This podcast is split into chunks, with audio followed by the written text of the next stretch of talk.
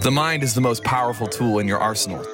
I created this podcast as a daily supplement for you to invest into your thinking. This is your daily Daily Mind Medicine.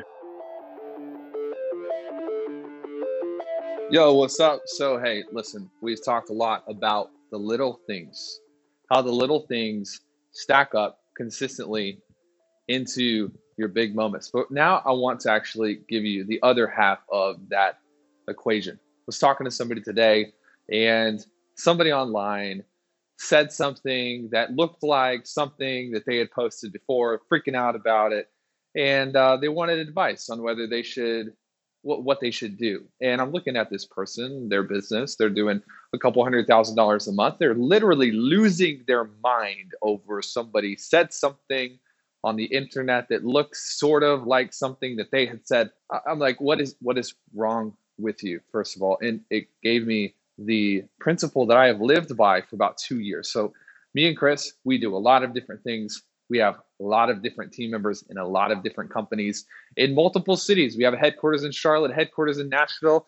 We're talking about creating another uh, headquarters in Australia later this year or, or the year after. We're growing and we're growing fast. And I had to tell this person if if you are going to lose your bandwidth, lose your peace, lose your focus over something so small, you don't have a chance.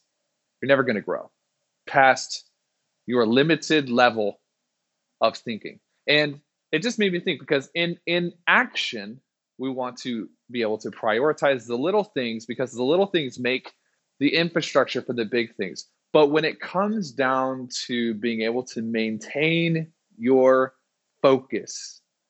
Do not trade attention to the big things for attention in the little things. You have to have the ability to prioritize where your energy is going to go, to prioritize where your focus is going to go. My friends, most people, they are trading away their focus on the big areas of their life because they are so bothered and bent out of shape over the little things in their life it's a bad trade. You have to have the ability to ignore the bottom 10% and focus on the top 90% in all things.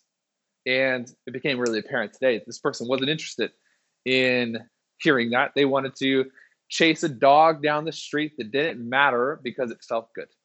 And they ultimately set the cap on their life in this season. And I've gone down that road before. There's been many times in my career when I have been so distraught over something so little that a big opportunity passes me right by because I do not have the focus to see it.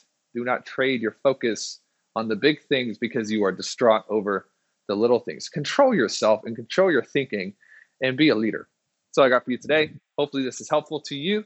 And by the way, growth brings problems. So you're not going to you're not going to outgrow the the the level of dealing with setbacks and challenges and people stealing from you and people doing this and that, talking about you, whatever. None of it matters. You're actually going to deal with more of that as you grow. So maybe an opportunity for you to decide is growth truly what you want? And if it is, shut up and press forward. If it's not, look around you and decide that you need to be content with what you currently have. No more, no less. Taylor, you're being mean. No, I'm not being mean. I'm challenging you because as you grow, you will endure obstacles. Do not complain about the obstacles because they are a byproduct of what you have chosen and what you have decided that you want. Adios. See you.